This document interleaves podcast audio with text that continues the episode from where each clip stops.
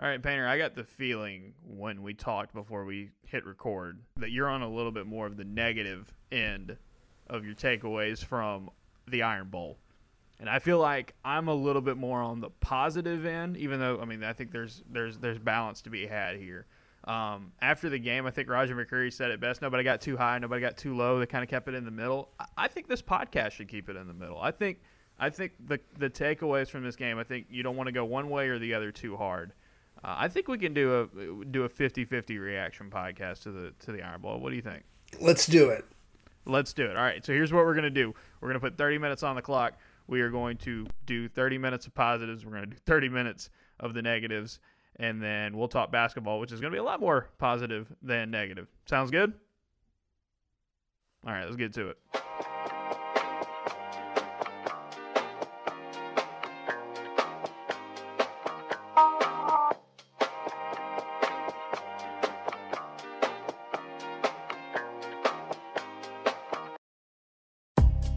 Is the Auburn Observer Podcast, the weekend edition, the recap edition. And, buddy, we have a lot to talk about. Justin Ferguson right here in Auburn, Painter Sharpless and Parts Unknown. Hello, Painter. Howdy.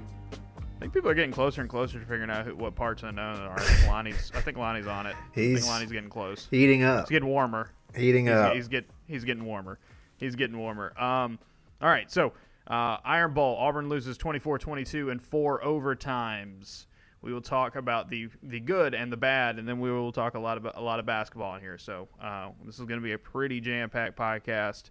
So we're not going to waste your time too much with a lot of intro. Here we go. I'm going to put 30 minutes on the clock right here and go.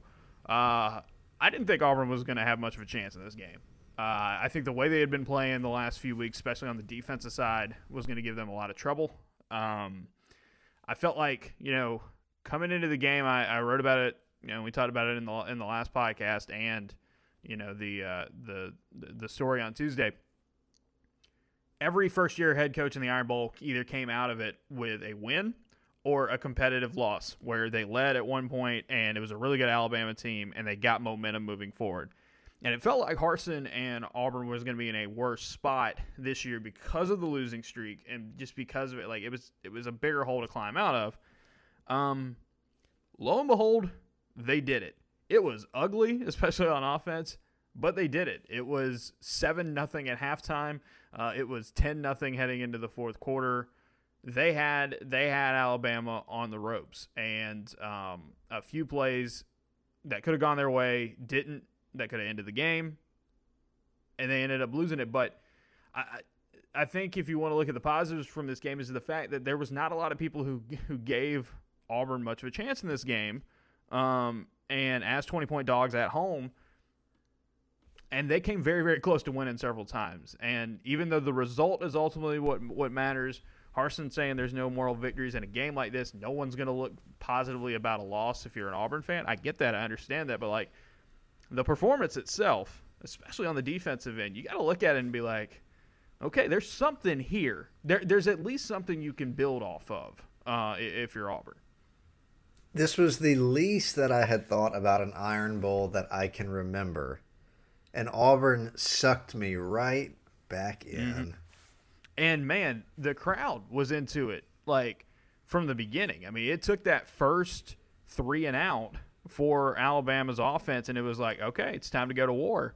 Um, the, crowd at Jordan Hare Stadium was one of the loudest I've heard, even you know through the freaking fishbowl that we sit in now. And again, I you know I don't want to complain too much about uh, about you know writing about football for a living. Um, I think Auburn fans should not be generally thrilled about how that looks.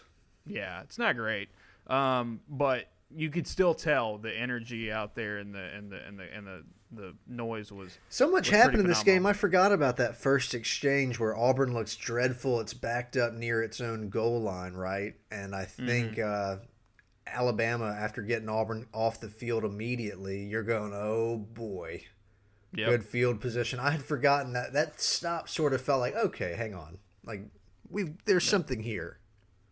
And ultimately, the biggest positive from this game is going to come from the defensive side of the football, and that is pretty telling. I mean, I think there was a lot of criticism lobbied towards uh, uh, Derek Mason uh, for the last few weeks, and I mean, understandably so. Auburn blew the lead they did against Mississippi State.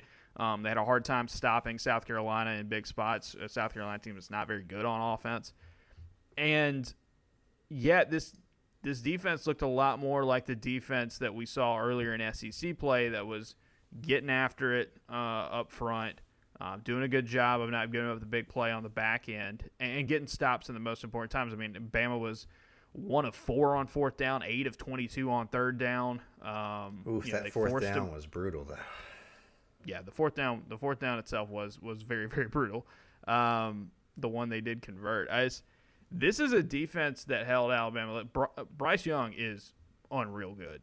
Um, the way I mean, he was under pressure all game, and Auburn has a lot to do with that. Obviously, this is a pass rush that's gotten a lot of criticism, and they were in Young's face pretty much all game. Uh, seven sacks, the most since the honk if you sack Brody game.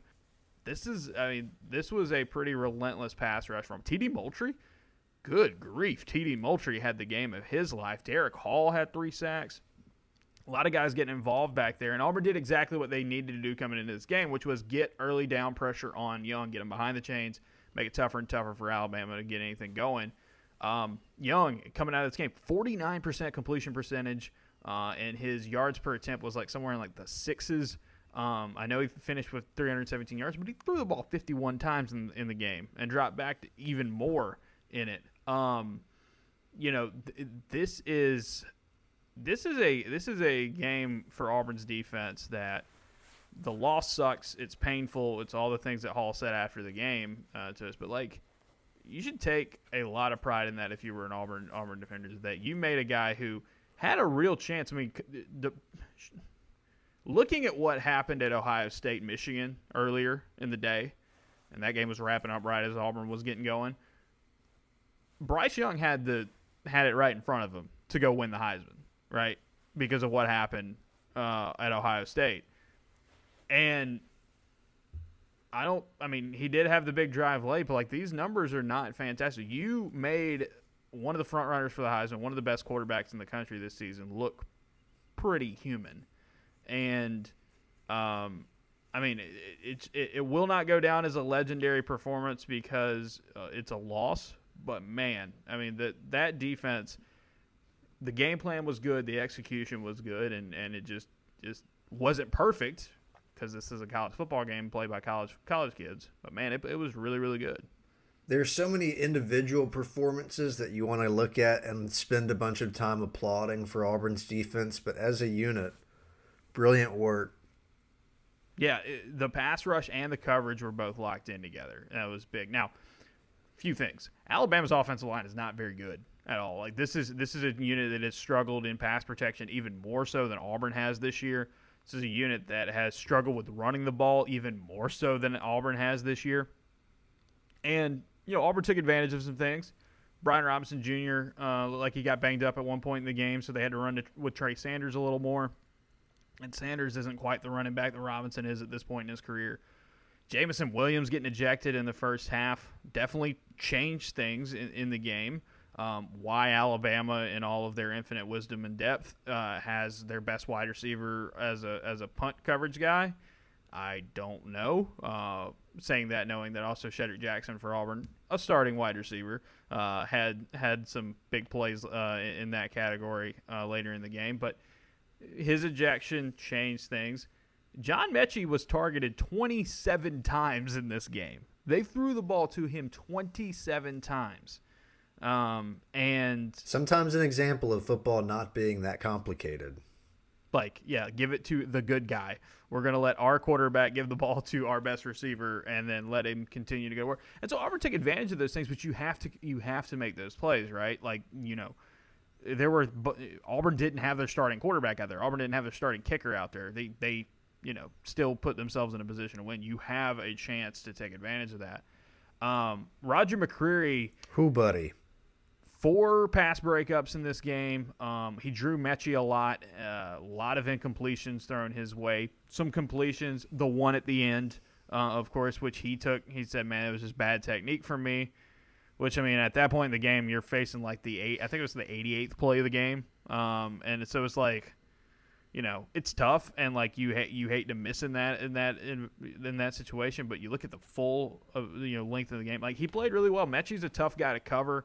Metchie got the jump on him quite a few times and he recovered. He recovered really really well which I think when you look at the next level and you look at the type of guys that that play in the in the league you have to be that kind of uh, kind of cornerback sometimes where you can just close out and make plays um, I thought it was a phenomenal game from him and uh, yeah the ending was not great but the whole, I mean, one of his better performances. He said after the game, he said, "I don't think I, I don't think I've seen my team play that well for four quarters," um, and I think that says a lot. I think that says a lot because this is a team that uh, a lot of people were down on um, coming into it, and, and, and for decent reason.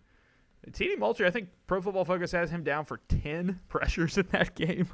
Um, man, how big has he been coming back? And, and, you know, how much did Auburn miss him during those stretches this season? But another kid, I mean, this is like like uh, like McCreary, Alabama native playing in his last uh, you know home game, comes out and shines against against the Crimson Tide. Um, same thing for Moultrie.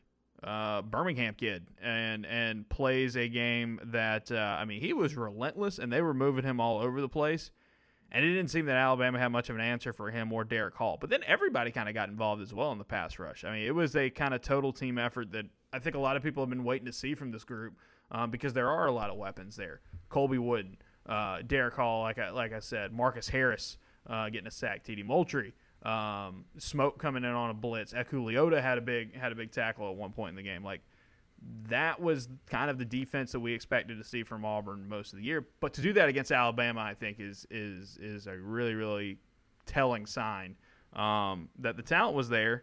Um, they just, I, I, guess, they just needed the right opportunity and the right, you know, set of circumstances for them to take full advantage. We laugh at narratives sometimes, and a lot of times they are manufactured. Regarding Roger, though, if there was a narrative about people who were vaguely familiar of this guy, especially the NFL draft heads out there, this was one where it was great to have a performance like that. I think it sets a narrative yeah. in motion because he has a good body of work, but that's a game that I'm sure a lot of people were locked into. 100%. Colby went 11 tackles in that game, eight of them solo. Uh, Zakoby McClain continues to be one of the best run stopping linebackers I've ever watched. Um, the athleticism there was was great from him. By Knighton coming up with a big pick, kind of like in the same spot he did at the LSU game, where you know you you kind of sit in center field and wait um, while the pressure is coming, and then the quarterback's trying to make a play. And this defensive effort, uh, you, you can't you can't say enough about it. Uh, Alabama was three and a half yards per carry when you adjust for sacks, four point three yards per play in total for an Alabama team that has been like offense has been its calling card. Offense has been the reason why it's the number two team in the country all year long. A, a really really good uh, performance from them. Offensively, there's not a whole lot of positive here. Um, I think the positives you can get are you know T.J. Finley fighting through that ankle injury. Um, again, we'll we'll get to it a little bit later. I just, I don't think they were it's kind of like with the Bo Nix thing. It's like I there's just not a whole lot of faith in like you would rather roll out a banged up dude right now than than a guy behind him. And you know whether that's whether that's a positive or a negative, I will say Finley did make some plays and make some throws.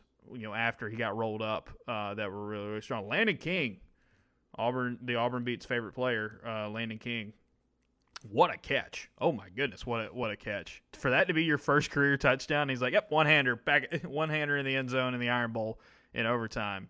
Um, John Samuel Shenker had had a really big catch. Uh, Demetrius Robertson had, I think, one of his more efficient days.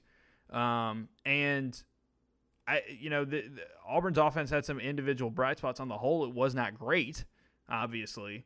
Um, but there was a there was a lot of fight to these guys. Like and and I think really only one big negative play, maybe a couple of them, um, kind of throughout the game. I just, this offense was in a bind. Um, you know, you have an Alabama run defense where that's their specialty. Their specialty is slowing down the run, and Auburn averaged two yards per carry in this game.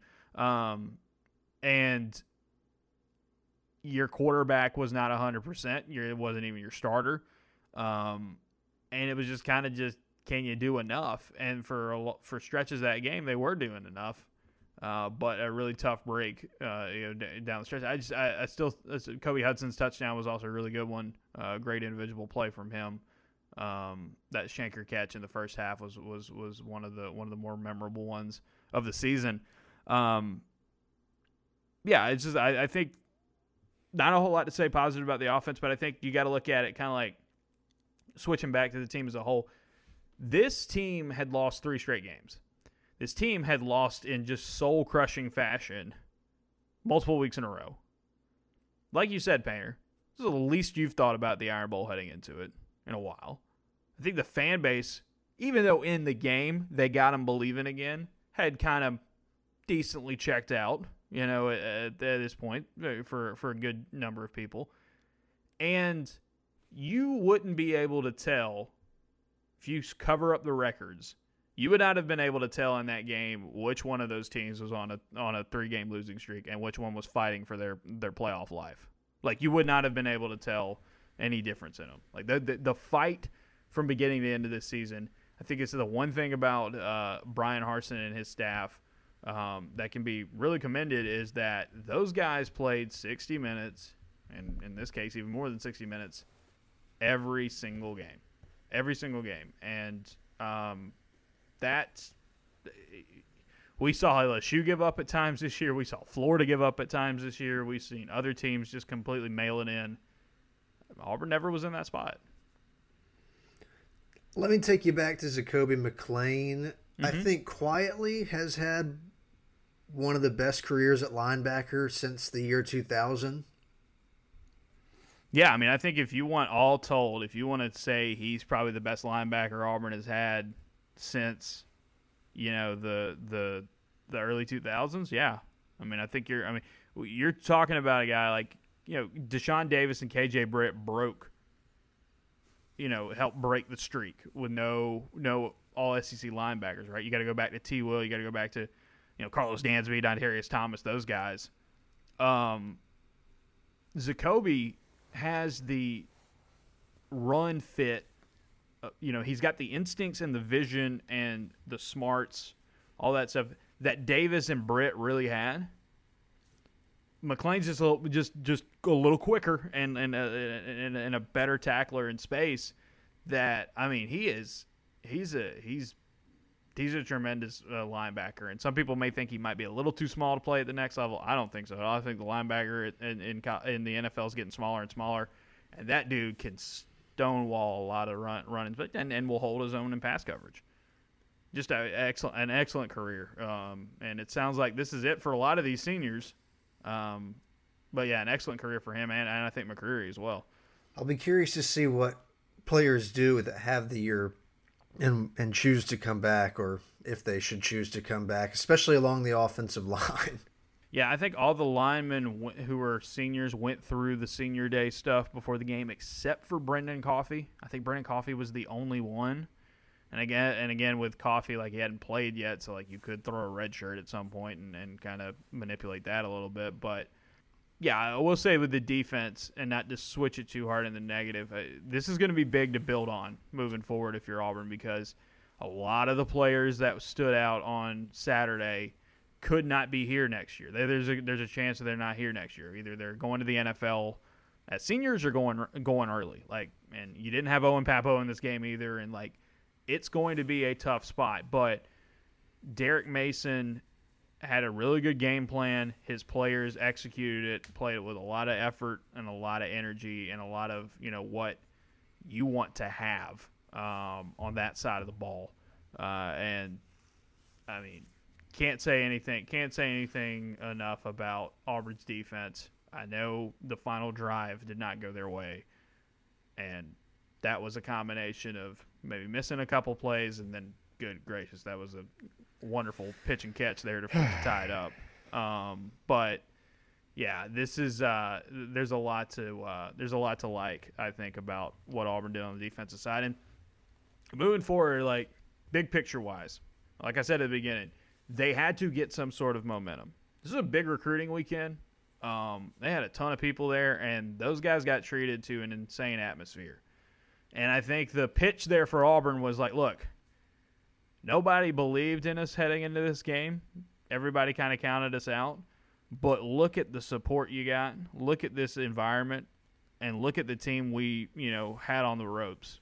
And yes, you didn't win and you didn't finish the job, and that will be the ultimate miss there because man, think about how much of a recruiting boost it would have been if you'd have won. But you've got to build off of this. And Bryan Harsin after the game was asked about if he was committed to being at Auburn moving forward. And like, look, there's the Washington uh, rumors, um, you know, eh, and he was very straightforward about it. About it, and he said, "Look, I came to Auburn for a reason. You know, we didn't win. Uh, the guys in the locker room know where I stand. Um, you're disappointed, but he but he's wanting to be here and he wants to build. Um, they got the momentum they want. What are they going to do with it? What are they going to do with it? Because it's not going to be easy. And we said that, and we said that coming in. It's like it's not going to be easy, but they have got to take this and get some recruiting going. I mean, Harsin said we got to go out there and recruit, recruit, recruit, recruit. Like, and that starts this week. Like this, that that starts in in full force. Like really, where you can put a ton of your attention, if not most of it, um, or all of it, or whatever, uh, right on the recruiting uh, aspect of it. They've got to get some commitments and flip some guys. They got to hit the portal hard. They got to take advantage of it because, um, you know, they can't afford to fall further and further behind. And this roster rebuild they're about to go through is going to be difficult, I think, because of what you might be losing up front and what you might be losing on the defensive side of the ball. But we've seen teams hit the portal and do a really, really good job of it and flip it. And we've seen teams in year twos of systems – uh, and coaching staffs take that next step. And like they've got a lot of things they've got to hit for uh, if you're Auburn. But if you're looking at, you know, what can you take away from it on the positive end? Um, I, you know, I have to say that you know there was a lot of reason to kind of hang it up and, and, and slump, and they've they uh, you know they showed a lot of fight and they showed that they can compete. Like this team can compete pretty much with everybody but Georgia at you know at home. Um, we'll we'll see about on the road, but I think on their day, this team showed that they can compete with anybody except for Georgia. And I don't know if anybody's going to compete with Georgia this year. I really don't. I think Alabama, if they play like they did yesterday against uh, against Alabama, they'll the lose about thirty-four to ten. Yeah, um, I'll say that, and it'll be a nail biter all the way through now. Uh, but uh, recouping some of the momentum had to be the big big takeaway in this game. And it's just like, all right, you got it what do you do off of it? And there's going to be some tough evaluations and some tough decisions being made in terms of personnel, in terms of strategy, in terms of what you're doing moving forward. And they have got to hit on a lot of things in recruiting. And um, it's not impossible, but uh, you know you can't let you can't let what you got right here, even though it was a loss, slip through your fingers. And so we'll, we'll see we'll see how they do that. I presume that coaches are on somewhat of a routine and a schedule so that at this time of the year a light bulb flips on for them and they go into recruiting mode. But I also think it's telling that Harsin emphasized that so heavily in his post game yeah. comments. I think he's aware that that's a big conversation outside of that athletic department. I know coaches won't admit to hearing those complaints or concerns, but I don't know what else to say except that they've got a lot of work to do in that department. Hopefully, those kids had a good time on their visits. Um, right now, I'm pretty nervous about the direction we're heading into with signing day. Yeah, and and there's got there's a lot that's got to change in the next month for for those fears to go down. That's just the that's just the the straight facts of it. Um, I think Auburn's going to hold a lot of uh, a good chunk of uh, of scholarships to hit the portal hard, but like they still got room to grow this high school class. Um, so they've got to go out there and do it. Painter, uh, the I think one of the other positives from this game is that this season is not over, and I say that to say this. I think this has the potential to be one of the more important bowl games Auburn has played in a long time. Uh, most of the time, like we, we, we talked about it, like you know the the Malzahn era, the bowl record was always thrown at him and it was you know used to criticize. And like, look, I, I still think yes, the bowl bowl games are exhibitions. They're kind of detached from the regular season. Um, you know, it, it, shouldn't that shouldn't be used to judge a, a, team's quality or a coach's quality. I say all that to say this: a six and seven record, buddy. Ooh, that is a big one. Avoid the losing record, right? That's going to be a big one. Number two, it's like we talk about momentum. We talk about it building, m- moving forward. Get a win in that losing streak, and and just end the season on a high note. In the season on a high note is, is going to be thing, and like I think that's a positive thing. And you know, if you don't come back from if you don't come back from the Georgia State game, like you you, you are you're in a you're in a losing season. You are like a little shade higher than Texas right now. Um, but you look at Auburn and their schedule; they're one and three in one possession games this season. They didn't really hang with uh, Georgia. Um, they lost two games that their teams that they're not as good uh, that they're better than as uh, you know Mississippi State and South Carolina. You lost to Penn State on the road in a, in a close game. Um, you lost to Texas A&M on the road, and it's just you weren't ready at that point. Those things can at least be explained. Um, but also, Painter, by double digits, Auburn beat what is now going to go down as the best Ole Miss team ever.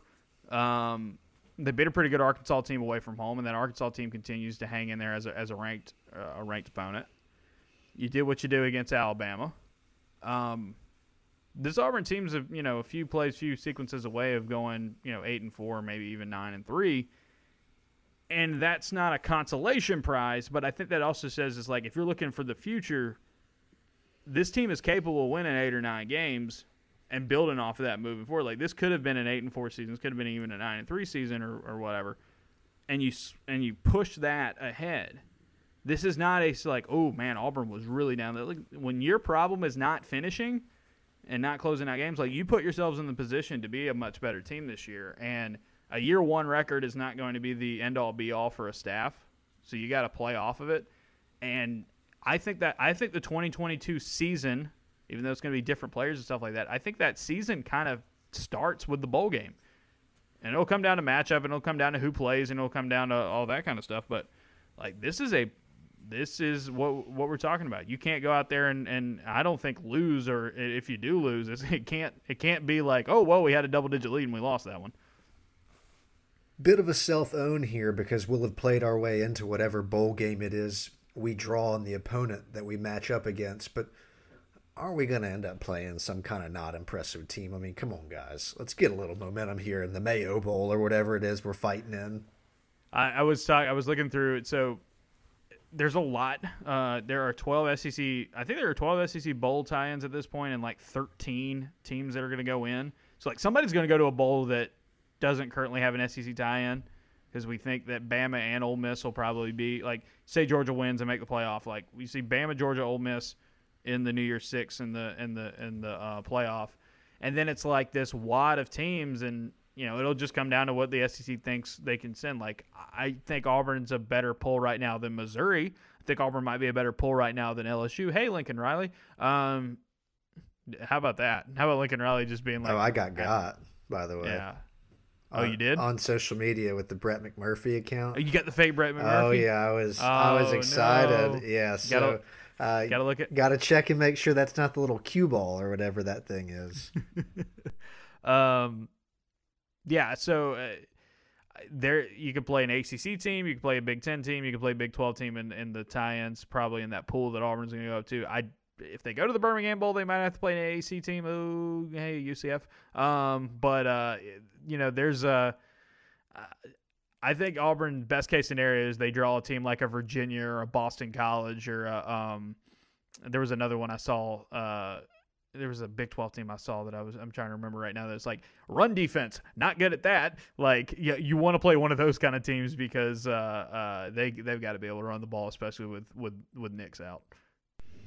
Have we hit our positive time frame? We got two minutes. We got two minutes. I think we can do two more minutes, can't we? Oh, okay. Here, here you go. Two minutes. Two minutes. Uh, we haven't talked about this yet from the from the positives game. Special teams. Yeah, man. Yeah. Oscar Chapman with an incredible game. Ben Patton, when I don't know, I would have loved to taken a taken a poll of like, hey, do you think Ben Patton's about to hit this 49 yard field goal? You're a better person than me because I was like, this is going to go 15 yards to the right. That thing would have been good from 60. He hit the absolute fire out of the ball. Um, Somebody buy that man a meal. Yeah, it was a it was a good uh, you know, a good special teams performance in a game also where they were throwing a lot of flags. Bama was Bama had 129 penalty yards in this game. you know, Auburn stayed away from the big penalties from what and a couple of them that they did have, they probably could say. I don't know. The Jarquez Hunter play was was uh, was was a little iffy. I think uh, I think there was some acting there from uh, from the uh, from the Alabama defender uh, to get that call. But yeah, you know, we're talking positives here, man. Special team, special teams play well, and that's another thing. It's like when you talk about this team moving forward, and and changes are going to be made in, in terms of the roster, and I, you know, I wouldn't be surprised if there's going to be some new staff members. I don't know who, and I don't know where. So, you know, not saying anything anybody uh, doesn't know at this point, but eh, you know, there have been times this season where Auburn's offenses look really good, and the play callings look good, and the executions look good. There's times when their defense, same thing, and there's even times when the special teams look good. So it's like there's a lot of like, hey, get rid of everybody after bad performances, and it's like, you know, it's kind of a mixed bag. When you're six and six, you kind of have a mixed bag kind of year in pretty much all three phases. Um, so I think the special teams bouncing back from from what they had had was was pretty big because Bama, once again, the uh, the field goal demons at Auburn uh, continue to continue to torture them. I if I'm Bama, I just don't even try a field goal. Like, and I know he hit the one in, in double overtime, but I don't even try that. There you go. There There's go. your timer. All right. Good work, special teams. Proud of you. All right, 30 minutes on the clock. Go. Your biggest negative from this game, Painter. They lost. Well, yeah, yeah, that's good. Good point. Good point. Your second biggest negative, then. The offense just needed one touchdown in the second they, half. Auburn's only touchdown of this game came on a drive that started from the Alabama 39, and it needed a third and 15 heave to Demetrius Robertson, and then the the touchdown pass to Hudson. Auburn's offense was doing nothing in this game. I get the I get it. It's like you don't have Bo Nix out there, and TJ Finley is not at hundred percent. This game, I think, was kind of the the ultimate. I don't know indictment or I I'm trying to think of the right word for it. Like it, it was the ultimate like here you go kind of uh, the offensive line problem at Auburn and the legacy that it has. And had a good line since 2017. And we can talk about recruiting and we can talk about development. Look, you know, I'm not gonna I'm not gonna drag all these dudes through the mud individually, but like as a unit, it just hasn't worked out. I think that's anybody can sit there and, and play high. You can point fingers at this kid, this kid, this kid, this kid. I'm not going to do that because one I'm not smart enough to do that, and two it's like it's a cohesive thing. It's an offensive line thing. They couldn't run the ball. And we knew coming into the game they weren't going to be able to run the ball because they hadn't been able to run the ball against anybody who can do that consistently. But then also, like man, it looked at the beginning of the game that Will Anderson was just going to just live in the in the Alabama and the in the Auburn backfield. And I mean, some of the numbers from this game: twenty-nine times for thirty uh, for sixty-three yards for Tank Bigsby. Um, they said after the game that a four-yard run would be considered a success. Well, they only got eight of those. According to our friends at Game on Paper, 71% of Auburn's runs went for two or fewer yards on Saturday, and 41% of them went for no gain or a loss. If you're trying to work the clock and you were trying to like, yeah, run the ball and and I don't know, maybe after that turnover on downs, maybe run the ball on first down and just kill something like don't give the ball back to him with four seconds. Like, yes, you know, tough throw, you know, uh, deflected off the hands. Like that, the interception was bad, and and you know, I think bad decision by multiple people. Think bad execution by multiple people, and like you know, good heads up play by Alabama. But it, it just starts up front, and like Alabama's defensive front, you knew they were gonna. That was gonna be their big.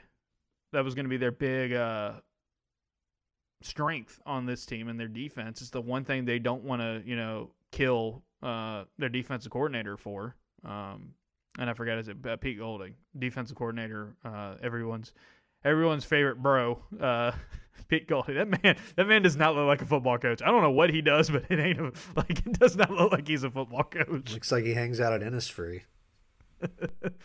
um, and it's like the other thing, uh, Finley said after the game, he's like, "Hey, the guys up front especially played their tails off," and it's like it's true. It's like t- it was like the A and M game as well. It's like you can't sit there and say like, "Oh, they're not giving any effort." It's like, "Oh, it's just not working." Like you just don't have it. You just don't have it. And any negative from this offensive performance you can talk about. I mean, like, look, Finley completed 65% of his passes, and Auburn did not throw the ball deep at all. Like his his his average yard uh, depth of target was like six in this game. Meanwhile, Bryce Young was like, "Hey, I'm getting under pressure. But I'm gonna throw this thing, you know, downfield." you can talk about having your second string quarterback in there. You can talk about the the inconsistencies at wide receiver this season and the lack of development uh, there, and and how it's kind of been a little boomer bust at that position. You can talk about a lot of those things. You can talk about some of the some of the issues at running back in terms of like individual runs and stuff, but it starts up front. We watched Ohio State Michigan, those of us who did. Watch Michigan just say, hey, we're going to beat our rival for the first time in a while by just beating the tar out of them in the trenches. And that was how they won that game. And I'm not saying Auburn was going to ever do that in this game, but that goes a long way. And like it wasn't like Bama, like Bama doesn't have their normal offensive line and their normal running game, so it wasn't like they were doing that either. But man, if you could have turned the back the clock just a little bit in this game, it's it's it, it, all started up front, and we can talk play calling, we can talk about execution, we can talk about the mistakes by the by in the passing game, mistakes in the running. It's just the offensive line. This just kind of felt like, man, if they could have just been a little bit better, Auburn wins that game, and that's kind of the legacy at this point, right? This is what Auburn inherited, and that's what and and moving forward, you've got to rebuild this unit because it doesn't seem like Nick Brahms and Austin Troxell and Brandon Council and some of those guys will be back. Well, you know, they some of them could come back, right? But like you're hitting a kind of a rebuilding stretch where it's like Killian Zierer and Keiondre Jones might only be the might be the only ones coming back that's got some starting experience. And you can hit the portal and that could help you, but you know everybody else in the world is going to be trying to get those guys as well. And so it's not going to be easy. And you know? Maybe maybe some of you younger. Maybe it's uh, maybe it's time for a guy like you know Tate Johnson or um, one of the big tackles, one of the big younger tackles. And it's like they just need a little bit more time and a little bit more seasoning and, and development. Like maybe that's it. But like it's it it's the reason why it's it's a big reason why your offense looked like it did on Saturday. So I think it's the main reason why your offense looked like, like it did on Saturday. And it's hard to say where it gets better next year because there's a lot. Like I said, a lot of things have to go right a lot of things have to go right, and so yeah, I, I think I mean T.J. Finley, sixty-five percent completion percentage. He had one you know bad pick. Um, he wasn't didn't really have time to push the ball down the field like he like he normally wants to. Uh, he's playing on a bum ankle and he wasn't able to take some free yards at certain spots. I, played fine. It played fine to be in that spot. Um, you know Auburn Auburn was this is what Auburn dealt with their their quarterback who had been playing pretty well this season in a lot of games and and handling pressure like handling the type of pressure that he was getting like escaping doing some of the things that Bryce Young was able to do. He's got a broken broken leg bone. Like you got to got to do something with that. So um, I think a lot of credit's got to go to Finley and uh, being here. I mean, he got an opportunity to compete for the starting job uh, we'll see. I mean, you, we were talking about this before we recorded. Painter doesn't seem like Auburn's going to have any sort of quarterback controversy. It'll be interesting to see what Nix does. Um, I think I think he probably comes back, and I think he probably retakes his job. But he's going to be he's got a rehab process ahead of him. Yeah, I think Finley's performance, like you said, fine. I mean, he threw for 137. It's like it's all about what you expect out of a guy being shoved into that position because statistically, he obviously, wasn't impressive. Clearly, wasn't 100% in his health. Got no help from his offensive line, sort of making them one dimensional. Um, he's not a runner, but like he really couldn't ex- even extend plays because of the injury. Um, ultimately, though, like I don't think it's a performance you walk away from feeling great about TJ Finley either. I think it's just I think it's ba- like the South Carolina game. It's solid. Yeah, it's just... a balancing act of like, well, he's been put in a tough position versus, yep. well, this really wasn't a great performance either. It's like the South Carolina game. He's not the reason why you lost. He's not. Uh, I mean, I think I think he played really well in circumstances, but I think, you know, at it's it's a it's a when quarterbacks play well, you know, you just shouldn't give all the credit to them, and when quarterbacks don't play so well, you shouldn't give all the all the criticism towards them. So, yeah, we'll we'll see what that looks like moving forward. But they've got a the the revamp has to start on the offensive line. Uh, Tank Bigsby, the out of bounds play. Okay, so there are a few things. There are a few things here I want to say about this. One, did he know to not go out of bounds? I think so, but I think it was also the heat of the moment, and he uh, he was a yard away from getting the first down, and then the, the game's pretty much over. So I can't fault him for fighting like that. Um, I can't I can't fault him for doing that. It was a great play by Alabama to get him out of bounds. Um, Yeah, I think a little more credit. and get needs its to- third one. If you can get a yard, if you get a yard on the next play instead, you go backwards for four yards because yeah, offensive Alabama line. Yeah. yeah. Um, No, I, I mean, I, I also think a little credit needs to go to Alabama for for dragging him out. It would have been nice, yes, in hindsight, if he'd fallen down. But he's thinking, I'm I'm gonna get this first down. I'm gonna He's- win this game. Yeah, he's not he's not thinking that he's not gonna get it. Um, yeah. and like you say, it's not like it was third down either. They they had one more chance to do it, and instead went very very backward. And if it, and you know if they get it, they only they, they get probably half their time to go down the field late. I get it. I just, It's It's it's, a bad- crushing though. Yeah, I It- mean, yeah. it affects that next drive certainly. yeah, and I think the Finley injury and the inability to block up front the running game limited the play calling. But then there were also some calls in there where you're like like the like the interception. It's just like why are you throwing the ball in that situation? And again, you can say that in hindsight. Um, I, I want I want your take on this because I've seen this one pretty popular. Did you think Auburn should have gone for two pre-shootout? I thought about that uh, when they went up, what nine zero, Yeah, and then I definitely thought about it when they went in overtime. I understand in regulation, just kicking the extra point, you go up ten.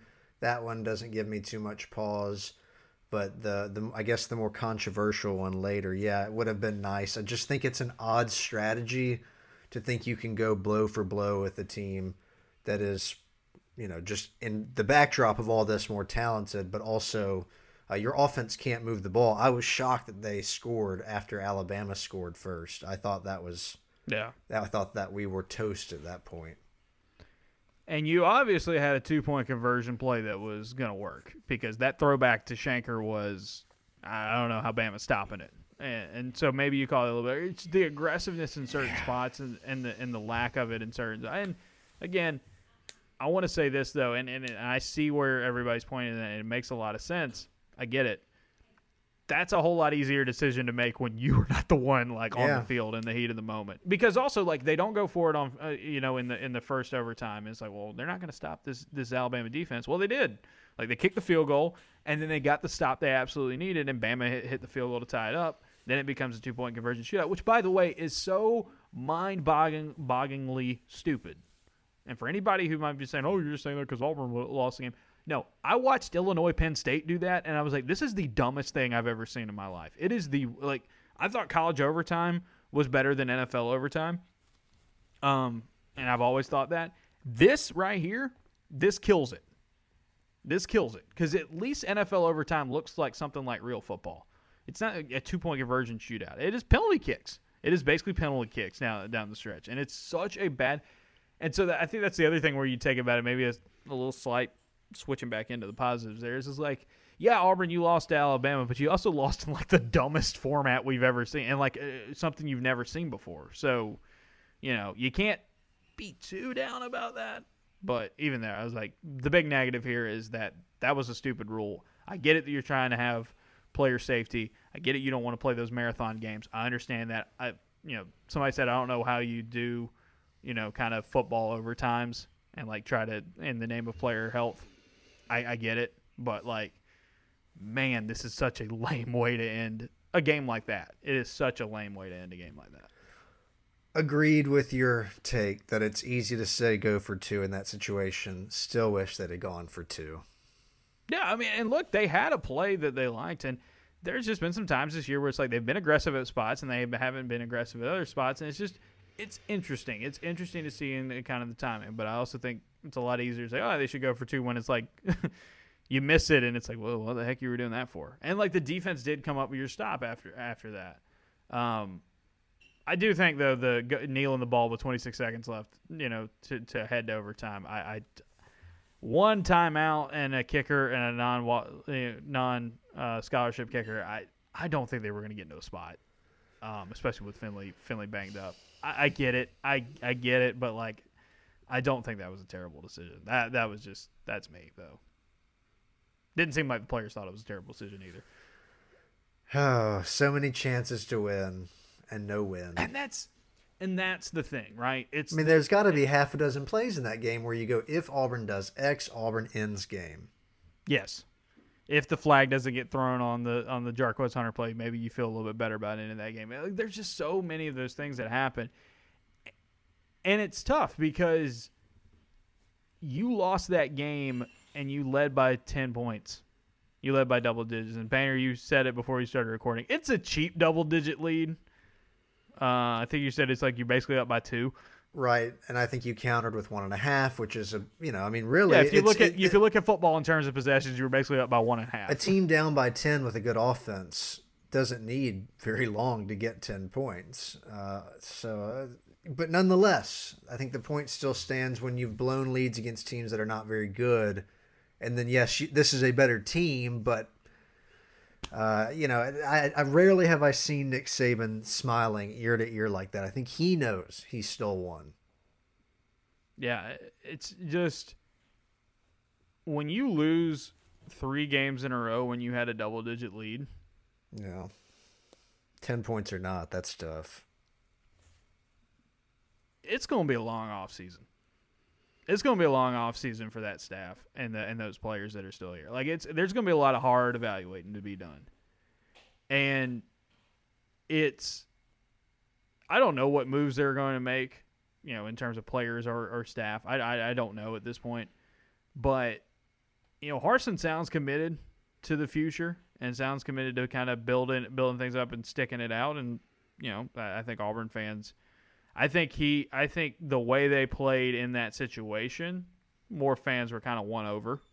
You know, back may have gotten back back on the train there a little bit, but it's that's got to stick really really hard because you know this is a this is a staff that preaches toughness and consistency and execution and like you know we might not be the most talented team out there but we are going to out execute and it's like second halves of games that has not been the case in these la- in last few weeks and like the year one thing is true like you're trying to build something you shouldn't be ultimately judged on your year one but it like we've like we've been saying the last few weeks, man. Like it just makes this job a lot tougher.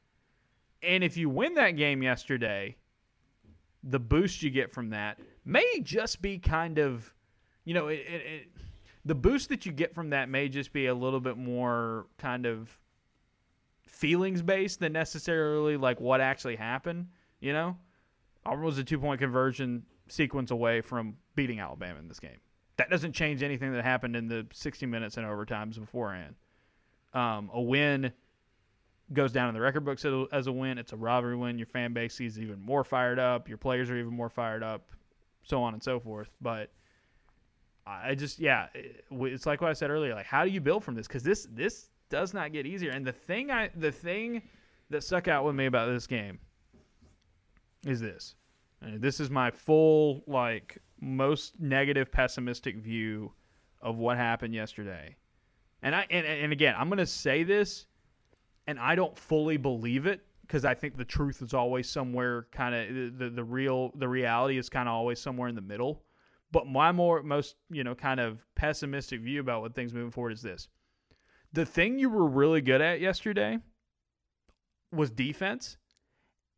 And quite a few of those guys who played well yesterday probably aren't going to be back here next year. Okay, and and and and the levels of that will vary.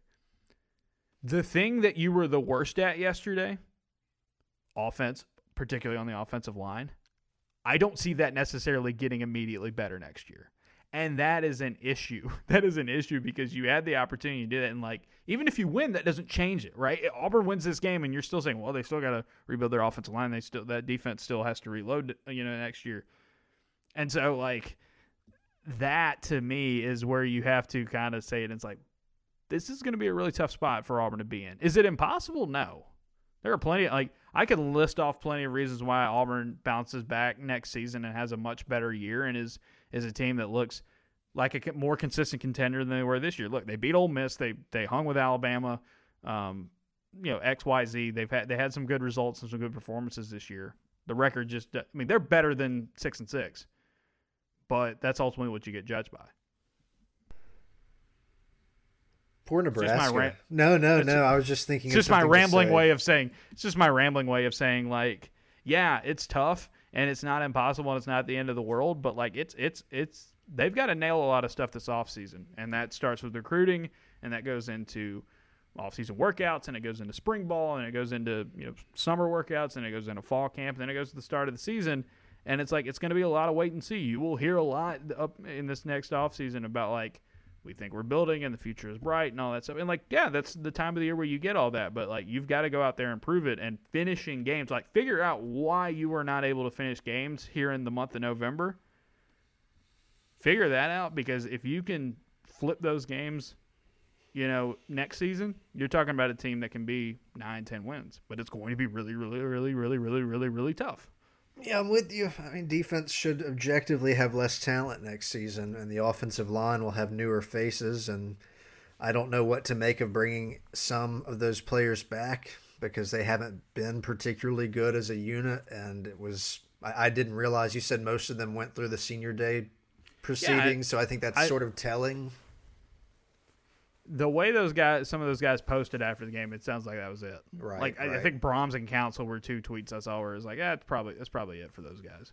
Probably um, it for a lot of those guys too. Like, man, it's there's a lot changing, and and you know, signing up for another year that means signing up for another really really tough year.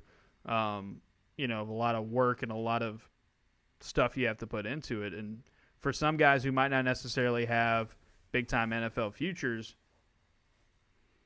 coming back might not necessarily help out their stock that much, or you know, even if they're not going to give it a shot, you might be done. So I mean, it's it's uh, those are tough those are tough calls to make. You are what your record is, which is tough when you lose some of the yeah. the games that Auburn has. But I tend to agree with your notion that Auburn is probably a little bit better than a six and six team, even if not by much. I will say Nebraska might have the the best case of the year for a team Woo. whose record does not match. They're not a good team, but they're not a three and nine team. No, no. And so, like we said, Auburn's got to pick themselves off the mat and see what they've got going into the bowl game. And I think, man, you you lose that bowl game, and a lot of it's going to come down to matches. You lose that bowl game, and it's just you're right back to kind of where you were a few weeks ago, where it's like, whew, there's not a lot of there's not a lot of things to be overly optimistic about from from the fan perspective. I would say. Mm. What a way to lose. Uh, the video of Miss Terry cheering on Saban when they get back to, to the locker room area is heartwarming, but also I didn't want to see that. Yeah, that defense, that 97 yard drive from the defense, it's like, yeah, there were some mistakes made, and like they'll go back and watch and see like what exactly went wrong. But it's like also Alabama's got a whole lot of talent, and those guys were not going to be, stu- you know, stopped forever. And that was just a perfect ball and a perfect catch by a kid who had not even caught a touchdown pass yet. It just always does those... seem to go that way. We yeah. love creating heroes for other for other teams. Yeah. You know what the funny thing is, Mayor? What is that? You were talking about how you could be a whole lot more negative than positive heading into this podcast, and we still have six minutes left in our negative in our negative portion, and we only had two minutes left when we were when we looked up at the clock with the positive. So I think I think you might be turning a little bit. Uh, I'm nervous about our recruiting, but yeah, you know, I guess uh, we'll see. I well, think maybe that's one thing about the previous two regimes. They did get off to a hotter start in recruiting, even coming off of some poor seasons. And I understand there are levels to that because of their ties to the South, mm-hmm. giving them a jump start. But that gap is just getting wider with uh, the talent at the top. Yeah, and I think what Auburn's got to do is they've got to try to get as much as they can in, in the high school. I mean, this is not anything anybody doesn't know already, but get as much as they can in the high school, um, you know, the high school pickups to bolster that class, make it bigger, big, bigger and deeper. But like, they got to get some instant impact players in the portal, like, and they got to hit, they got to hit pretty well um, because if you are not going to if you are not going to build like get closer in terms of depth in recruiting and, and your young talent long term if you're not going to get closer to that you're going to have to win with instant impact players in development. And that's what this staff and this the, the whole pitch is for it. But again like we said it doesn't make it easy. You can't just snap your fingers because like you know who else is going to try to do that? Pretty much everybody you know how else is going to try to get the instant impact players in the transfer portal? I don't know. Maybe the new head coach at Florida and, and LSU, who are already pretty good recruiters in, in their own right. What did you you made a comment referencing Lincoln Riley earlier? What was that about? Did you not see what Lincoln Riley did last night? In the Oklahoma State game? So after the game, he just he went to the podium and he said, "I will not be the head, next head coach at LSU." Oh, okay. Yeah. There you go. Um, so Huh. Auburn fans, if you were worried about that, um, I mean, again, Nick Saban was never going to be the next head coach at Alabama either. So there's that. Um, And then he was. I mean, we've we've still got four minutes of football talk. I guess we'll we'll we'll uh, we'll say we were more positive than negative, and I and I'll say we'll switch into this like kind of big, you know, kind of big picture wise. Um, this is, uh, you know, we could talk about how the year went for Auburn and and you know the the the negatives that built up from it and the the negative results, but like, man, this is not a year you want to be in the carousel because LSU and USC and Florida are all open, and they are like, hmm, who are we gonna get? Like Mel Tucker's already been locked up. Sounds like Dave Aranda might be locked up too. What's USC gonna do? What is you know? Everybody was looking around for Bill O'Brien. It's like I don't think Bill O'Brien necessarily covered himself in glory yesterday. That is a, one of those examples, the parallels to when it's fourth and two, and you're in a the opposing team wants you to to punt, and you punt. Like, I want them to hire Bill O'Brien. They you you should know as like I know it's not the athletic director's job to take the pulse of other fan bases, but my God, do you know how thrilled the rest of the conference would be if he was like Bill O'Brien is our guy? People would be cheering in the streets. it, it does sound like uh, Billy Napier might be the guy at Florida. And again, that was a guy that Auburn went after last year, reportedly, and I think like kind of like kind of like a Harsin move, where you know he has some more ties to the southeast. I, I'd say a little bit more recruiting. It comes from the Saban tree, um, but another one of those is like, all right, well, we'll we'll give you weapons of a of a of a Florida in terms of recruiting. What can you do with it? Um, but yeah, I mean, there's a, there are a lot of opens, and that's only going to kind of ratchet up from here. Um, and we'll see. Uh, the other thing there is, is that it seems that you know in a game yesterday where Auburn, in the midst of a three-game losing streak, in the midst of their worst season, I think since 15, I think we can say that. Um, they played Alabama, you know, and had multiple opportunities to finish them off and win. We're about to, with all the stuff about parity in college football and everything going on, we- we're seeing big teams not able to go get whoever they want in, in, in the coaching carousel right now. And then number two, if Georgia beats Alabama on Saturday, next Saturday, we are looking at a world where potentially the playoff is Georgia, Cincinnati, Michigan, and Oklahoma State in some sort of order. No Alabama, no Ohio State, no Clemson. And we just thought it was just going to be an invitational between those teams. No Oklahoma. We just thought that was going to be a, an invitational of those teams forever. So it's been a weird year, and it looked like it wasn't going to be a weird year, and now it's kind of a weird year again in college football. But it's like, I guess that goes to show you, and I guess yes, sorry, yesterday it goes to show you when a Michigan beats Ohio State for the first time in forever, when Oklahoma State beats Oklahoma in the first time in forever. I think that goes to show you if you're Auburn, it's like you don't have to be Goliath to beat Goliath and hang with the Goliaths. And like, look, if Oklahoma State, I know it's tougher, but if Oklahoma State and Michigan can get in the playoff this year, or Baylor has a chance to get into it, like if those can do that, and I know it's different situations, but man, if Michigan do it, Auburn can do it. Why not? Why not? You know, they're they're in very similar situations as kind of the the uh, in the shadow of the giant in their in their giant rival in their conference, but they went out and did it. And Auburn's been a little bit more consistent at beating them than that. Again, I, I still stand to it. It's like there's a lot of hard work to be done, but I think there have been examples around college football and around the SEC where it is if you want to take some positives and you want to stay optimistic for the future, it's this. Auburn football is the least predictable thing in the world and college football got a lot more chaotic this year, and that might be the start of something. It might be the start of something. I don't know. Or Alabama could get older next season and beat everybody by 100. That that's also a possibility. All right. Well, we've got to talk basketball as well here, but before we do that, Painter, tell the folks at home how they can continue to support what we've got going on here at the Observer. Rate, review, subscribe. We do appreciate you. It's very easy. I hope all of you took your uh, took your friends and family's phones at Thanksgiving, um, their iPhones, and went to the podcast app, hit the search button, type in the Auburn Observer, click the Auburn Observer, scroll down to ratings and reviews, click write a review. Painter, we've got some new reviews to read. You ready?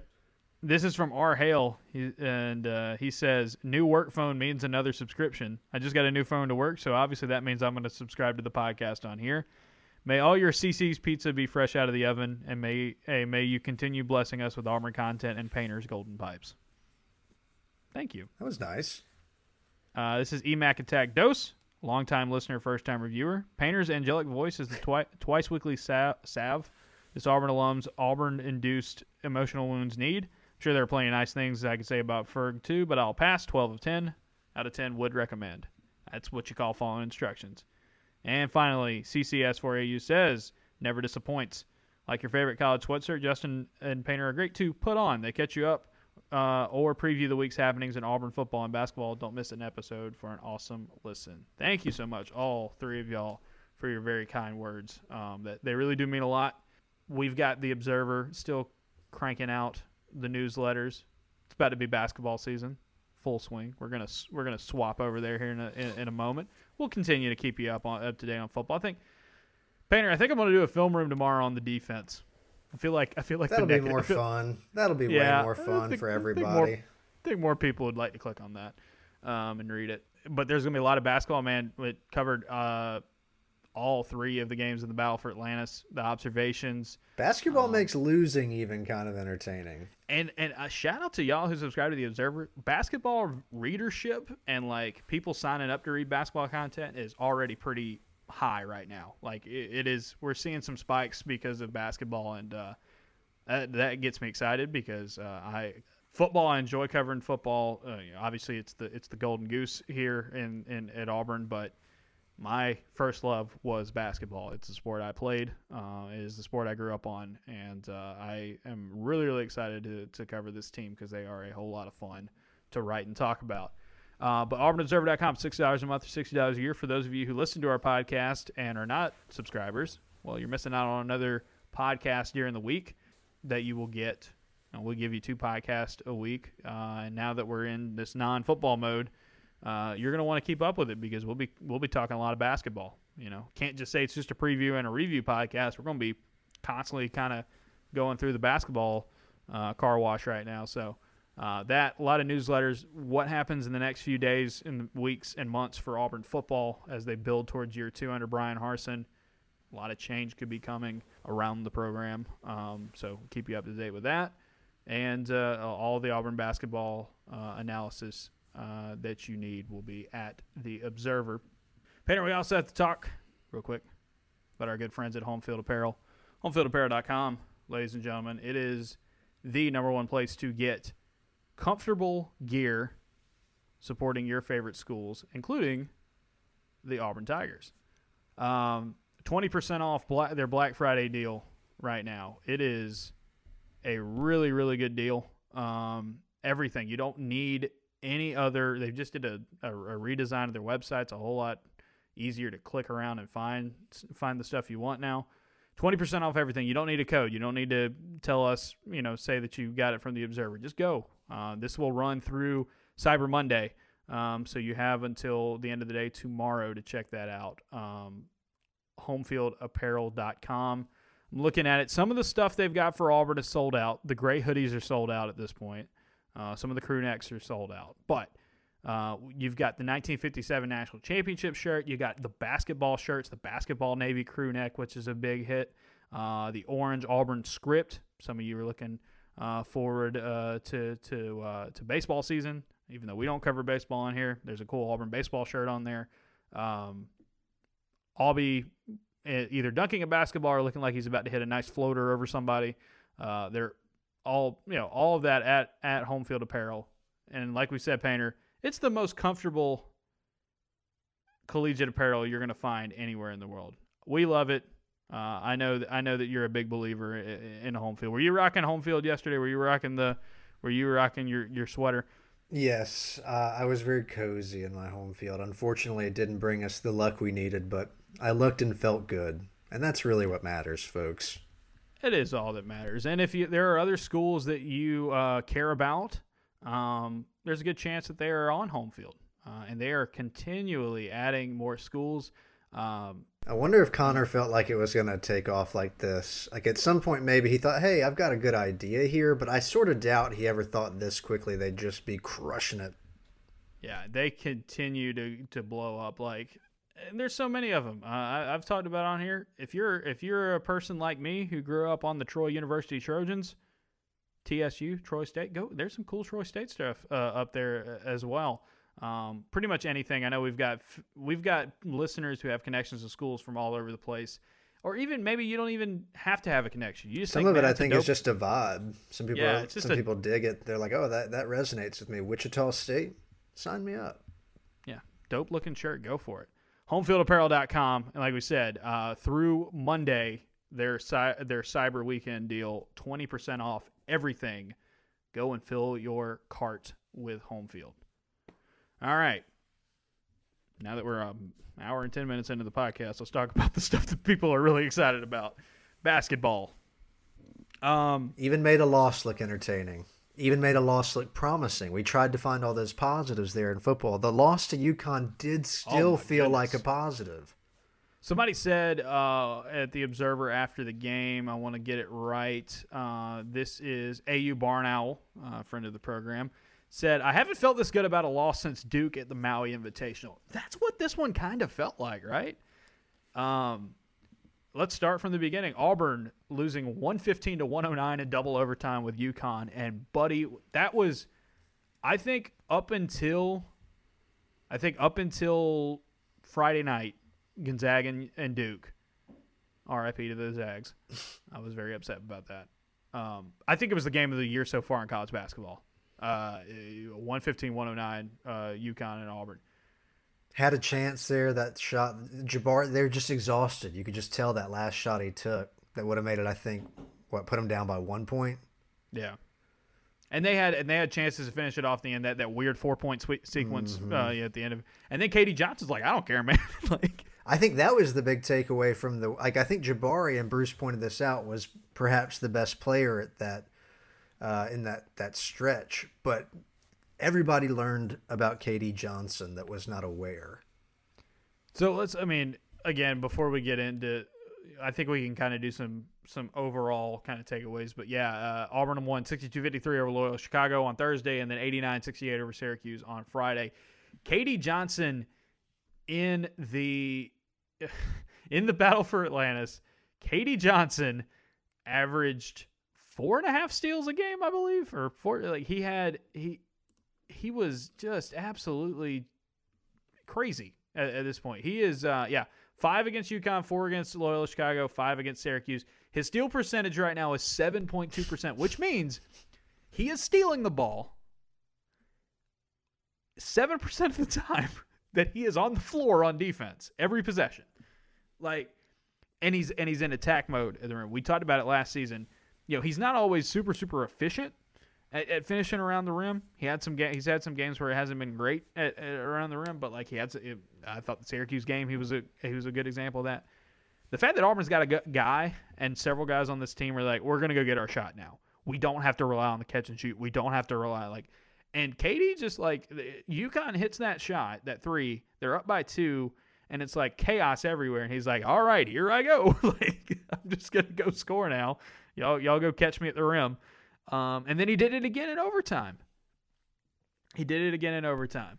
Bruce uh, said, you know, he talked about, hey, I asked him about K.D., and he said, oh, he had so many steals uh, here that uh, and the the the, the security at the Bahamas uh, was concerned about it, uh, which A bit of a dad bang, joke. Got him. Um, here's the other one though that I think that he said that I, I liked even more. He said, K.D. is kind of like a shark. With a little blood in the water, he just goes and gets it. I think that's true on both ends of the floor. He sees where a team may be weak around the rim and says, I got it. And then he sees where it's like, oh, you might be a little iffy with the ball or you're kind of leaning at one point. He had a couple of steals in that Syracuse game where it was like, he just saw it. He just saw it. Well, it went off his assignment. he's like, like again, blood in the water. He, he knows when to attack. I like to think that I can sort of feel out how people would be at a at a gathering, at a function, at a party, And I think I know that K.D. and Dylan Cardwell would be the guys having the best time at any sort of function that this team attends. Mm-hmm. His energy is incredible. And man, it's pretty clear he wants the ball at the end of the game. He wants to be in the middle of everything. He he, he absolutely does. It, he he's an attack dog on defense. He's an attack dog on offense. We'll talk about Jabari. We'll talk about this team as a whole, but like you just got to come away from this game and be like, man, K.D. Johnson's like in a good way, just a psychopath on the floor. like he just is, he's just relentless, man. And like he he is going to be the guy. Um, he's going to be the guy that uh, that everyone hates on this basketball team. Like for you know other teams, they're going to be like, man, that guy, that dude is just. And, and I guess the big thing is since we've you know since we last uh, did our podcast, in the starting lineup now. And now you're bringing Wendell Green off the bench, and all Wendell Green did off the bench was he had seven assists in the second half against Syracuse, including three in a row, three lobs in a row, in in, in less than a minute. Um, it's just it's that depth of the team. Wherever you slice it, like they're gonna just get you, and that was the big thing in this game. Like UConn, I think was the game where they had the worst performance from their depth. Bruce Guy after the game said, "Man, we had to play some guys some really heavy minutes." we needed more out of this guy and this guy. And like didn't get much out of the small forwards.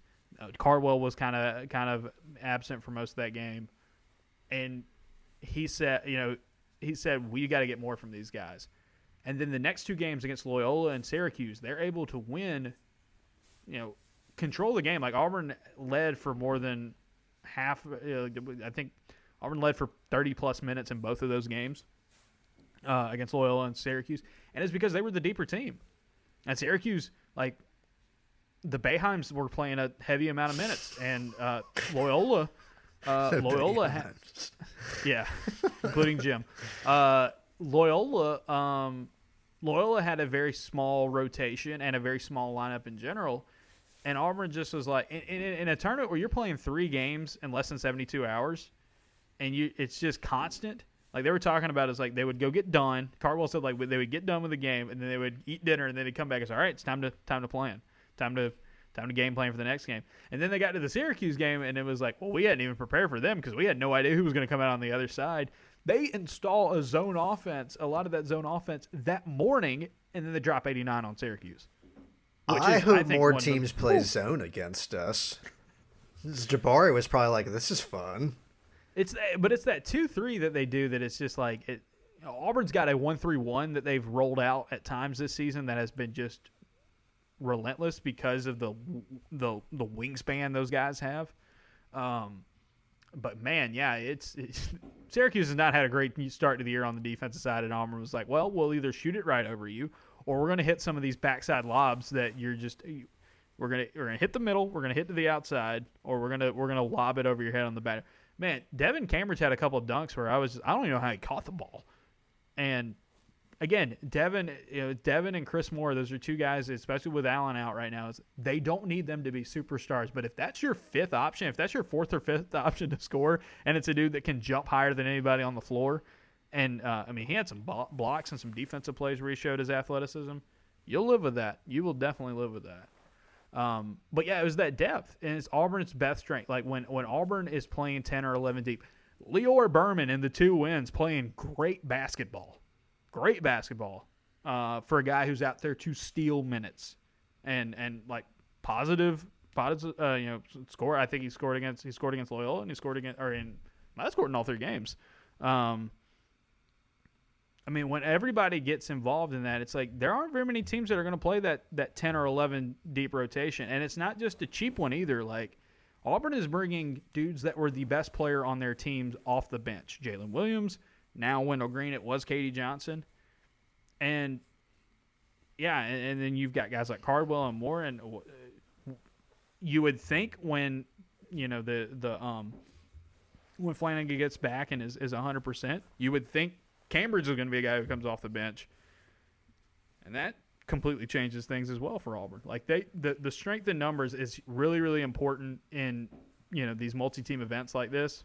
But man, it's even it's it's it's going to be even better once you get into the grind of that SEC, of SEC play because those legs are going to get heavy. the the the competition is going to be really really high, and Auburn's going to be Auburn's going to be prepared for it. They're not going to play perfect. They still got things to figure out on offense and defense. They're still gelling. They're still trying to trying to go through it as a team. But man, to go down there to, and go two and one, and your only loss was to an awesome UConn team, because um, I think that UConn team is really really good. Uh, in double overtime, man, you'll take that. It also gives some of your players a little bit more leeway. Like if Jabari yeah. has a bad game, if Wendell Green has a bad night shooting, it doesn't matter who it is because it'll happen to everybody at some point. Having that deep of a bench is nice because it's like, all right, we can count on getting some production down the line, down the bench. Um, also, Jabari, what a classless act. What a classless man he is. So let's talk about Jabari Smith, shall we? Let's talk about Jabari Smith. Um, Jabari Smith had a tournament where he shot extremely well. Uh, let's see. Let's go back. 22 points in the loss to UConn, 14 points against Loyola Chicago, but he was 7 of 9 from the field in that game. He was 12 of 12 from the from the free throw line against UConn. And then 22 points against Syracuse, 4 of 8 from deep, 4 of 9 from two-point range. Uh, s- several rebounds, tons of assists in this game, all tournament player for Jabari. And the moment of the season so far for this Auburn basketball team was Auburn's up by 14. They get a kick out three to Jabari. Jabari hits it. He he goes back on defense. He turns to the Syracuse bench, and he says something that gets a technical foul. I'm not a great lip reader, but I think one of them, one of the words he said, uh, one of the things he said was, "Y'all can't f with me." And some other people saw him say some other things as well um, that kind of uh, around the same around the same thing. After the game, Smith said this: "This game was kind of personal for my teammates and stuff, so I was just a little fired up. Made a shot and said something I wasn't supposed to say. I deserve the tech. That's really not me. Got a little fired up and chirped at him a little bit. That was all." Then somebody asked in, in the Bahamas, like, well, okay, what made it personal? He's like, I'm not, I'm not going to get into that. And Pearl says, we're not going to get into that. And so the guy's like, well, can I ask you? He's like, we're not going to get into that. Um, and then the guy was like, well, you said you have respect for Jim Boeheim. Uh, you know, uh, did you talk to Jabari about this? He said, yeah, we, we got it handled. So like, I'm glad, I'm glad everybody could come to Jim Boeheim's defense. Uh, he really needs it. The man who has the second most wins in D1 basketball history needs people who you know cover him to to you know fight his battles online and offline. Um, yeah, I mean, just hilarious. Talk your noise. When he's right, he's right. Sorry. He uh, was right, and if, if you thing. don't like, if you don't like it, stop him right. from scoring. I don't know. I mean, like I didn't a... love watching Alabama run off the court after they beat us in Auburn Arena last year, but what are you going to say? They won the game. Should they not be allowed to tell you that they're better than you? Yeah. Um, I don't know if we'll know 100% for sure what what, hap- what happened, but I think the I think the personal thing was Walker Kessler related because if you don't remember, in April, Jim Boeheim said that Walker Kessler transferring from North Carolina was an act of wounded pride. Uh, and was like, why, why is he weighing in on this? Is I he a messy know, girl? What is this? you are not the coach of North Carolina. Why do you have an opinion about it? It was he looked like he went straight to Boeheim, like Jim Boeheim, and while his boys were sitting over on the at the scorers table, like getting ready to check in. Um, it was uh, yeah, he played. More he played of that, like, please. It was like the the I think it was Josh Vitale who said it on Twitter. He was like he was like Syracuse has got a ton of like rec league basketball energy where the coach the coach is uh, the two best players is dad. And he also is like clearly taking it too seriously. Can't have any fun. that that big man for Syracuse is pretty good. Uh, I'll, I'll, be interested to see what he does moving forward. They got some guys who can shoot. Obviously, the Boeheims can shoot. Um, but like, it was it's, like he's running a college basketball program like it's a rec league team or it's like a really like shady AAU team. And it's like Auburn's like, okay, well, we've got a dude here who's going to be a top five NBA draft pick, and he's going to make your life really miserable. As, I hope if was, Auburn is winning games like that, I, I hope they keep talking like that. Walker Kessler, by the way, uh, waiting for him to kind of jump, waiting for him to kind of pounce. What does he do? Back to back double doubles to start the tournament. He looked like he was the best rim protector on uh, at the field Yeah, for a we while. had there was another beat reporter carrying water in that same Walker Kessler vein recently, and as you say, all he did was go out there and have a nice, uh, nice little run of games. that is not your job. Your job is to not like be like, and it's cheap. It's like it's cheap pop, right? Like it's like you tweet stuff like that because you're trying to rile up your own fan base. I I get it, but that's that's not your job.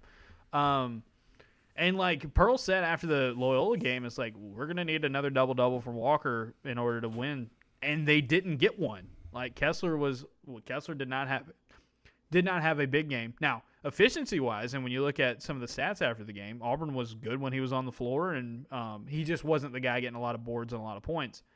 But yeah, Kessler kind of breaks out of his shell at this point. Zep Jasper continues to have those games where it's like, man, it doesn't look like he's doing enough on the side. Oh, okay, well he's the best player, you know, best player in terms of efficiency, plus minus stuff like that. Um, we talked about Wendell. Uh, it's just there's a lot to we we saw De- we saw Dylan Cardwell kind of break break out a little bit in some spots. Devin Cambridge and Chris Moore had some good performances. Jaylin Williams, man, like he's just going to do this thing this year where he looks like the best player Auburn, uh, the best player in spurts that Auburn has coming off the bench, and it's like they're doing the things where they do small ball. The small ball lineup they went against UConn really, really worked. I mean, we haven't even mentioned the fact they came back from 15 down in that game, and that small ball lineup really, really worked for them. Um, it's it's a thing with when you have Jaylin at this point where they're doing some stuff where he's playing center, but even if it's just him coming in for Jabari, it's like, well, here's the number one, you know, here's the the, the top five NBA draft picks off the floor, and how we got to deal with this dude who does everything.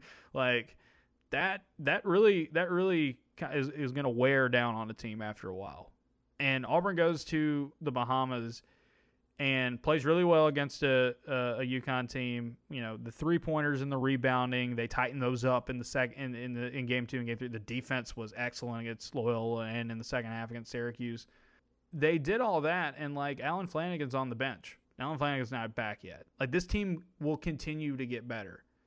And at this point, they are 16th in KenPom ratings right now. I think they should be a top 20 team in the AP poll, although that doesn't really matter a ton and they and they should only get better from here. They only they should only get better from here, and that that's got to be a pretty pretty uh pretty good sign. Pearl said it best after he said, you know, this half of our season happened in three days. At so far, it happened in, in Atlanta season. We definitely got better. It's just now, what do you do from it? What do you build from it moving forward?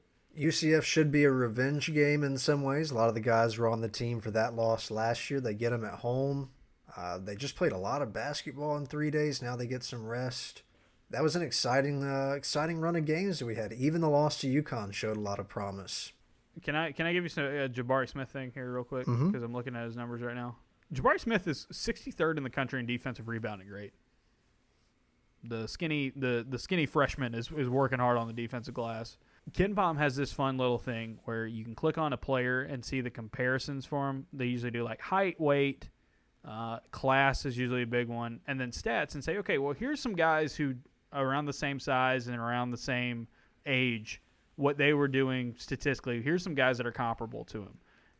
Can I give you a quick little reading of the Jabari Smith comps through six games? Let's hear them. Brandon Ingram, Jayson Tatum, Tobias Harris, Aaron Gordon. That's the type of player you got right now, Auburn fans. Like you've got like NBA star caliber player. Now, some of those guys on that list didn't really work out. There are there's a Kevin Knox on there. There's a Kevon Looney, which I love Loon Dog, but you know he didn't turn out to be a, a superstar. But those are like those are all stars. Like like you've got those are guys who ended up becoming future NBA all stars and are you know lead dogs on their team. And Jabari looks like that early. Jabari looks like that early, early, and you got to keep it up all season. Those are pretty, pretty impressive numbers to to kind of kind of uh, look at. Auburn is uh, Auburn basketball has UCF this week, revenge game. UCF's pretty good. Um, 53rd in KenPom right now. Uh, we'll do a p- quick little preview here. Um, they lost by three at home to a really good Oklahoma team on Saturday. They are shooting the ball pretty efficiently. They're shooting the ball well from deep, hitting their free throws, uh, turning the ball over at a decent clip, but they're also forcing a lot of turnovers. Not a very tall team, giving up a lot on the inside. um, and also giving up a good bit of three point attempts. Um, so their defense, it's kind of like a they're either gambling for steals or they're not doing so hot in that point. Auburn's got to take care of the ball at home and try to get some revenge. Uh, they are not overly tall. They've got only one player in their rotation taller than six six. That is the 6'11 Cheick Mbacke Diong, who I think uh, played against Auburn last season. Um, he's playing about 51 minutes, 51% of their minutes this season. Um, good opportunity for Auburn to kind of prove that you know they don't get too high from what they got in the Bahamas, and then turn and play a, a UCF team that uh, beat Miami uh, in a high scoring game and uh, kind of took care of business against some teams that they're much better than, and then you know lost to a lost to an Oklahoma team that's going to be fighting to get into the NCAA tournament this year. Fun start. Can't ask for much more. I mean, I guess you could if you beat UConn, but I'll take I'll take that result still, even if it wasn't the win. They were in a position to win, and then followed up with two good games against, I think, a solid Loyola team. And curious to see what that Syracuse team becomes. But yeah. you, I mean, you did beat them pretty soundly in the second half. It's still Syracuse, right? It's still, a, you know, 2003 was avenged. Uh, Marquis Daniels had to be like, yes, we it probably it. felt nice, just a little. It's not the same, but turns out Buddy Boeheim is not Carmelo Anthony. Uh, uh. That'll that'll change some things. Um, but uh, yeah, I thought it was. I thought the defensive effort they had that that Loyola team does not miss a lot of shots, uh, and they run really really good stuff. And there were stretches of that game where Auburn just like, well, you're not getting anything anymore, and um, some of that was kind of some fatigue and some tired legs from from uh, from Loyola. But you got if you're Auburn, you've got to uh, you've got to take you've got to take a lot of positives from that. Um, so we will. Uh, we're gonna do some show planning right here off the top, Painter. Right? Um, Painter, do you think you could? You think you could do a late night Wednesday night uh, podcast? Let's I do mean, it. Like, I mean, like late Wednesday night. Let's do um, it. Let's um, do it. So our Thursday podcast coming up, uh, our next podcast, we will recap the UCF game and look ahead to the Yale game, and then talk some more football off of that. Um, we will have, like I said, the film room, uh, some more basketball uh, coverage. Mailbag will be back next, uh, back this week as well. So a lot of stuff you can check out at AuburnObserver.com, covering all the football games and now all the basketball games moving forward for the Tigers. Um, appreciate you guys listening. Appreciate you guys uh, telling your friends and subscribing and doing all the stuff Painter wants you to do. Um, we will. Uh, you know, you have a lot of stuff right now you're trying to buy during the, the holiday shopping season. We're not going to do the full court press on the on the Observer gift subscriptions quite yet. Uh, we're gonna let we're gonna let everybody else take take this first one. But once we switch into December, uh, just keep in mind it's it's real easy to to to give a an Observer subscription to your uh, to your friends and your family, and uh, we might make it a little bit worth your while if you do. All right, that will do it. Uh, we will uh, Iron Bowl fallout, more basketball moving forward. Painter, I'm glad we're going to get a finish on a high note for you because I know you were you were you were feeling it coming into this podcast. We're a basketball school. Yeah, well, it's about it's about to be it's about to be that case here for the next few weeks, and uh, you can you can check that all that out at the Observer. Final thoughts. Have a nice week.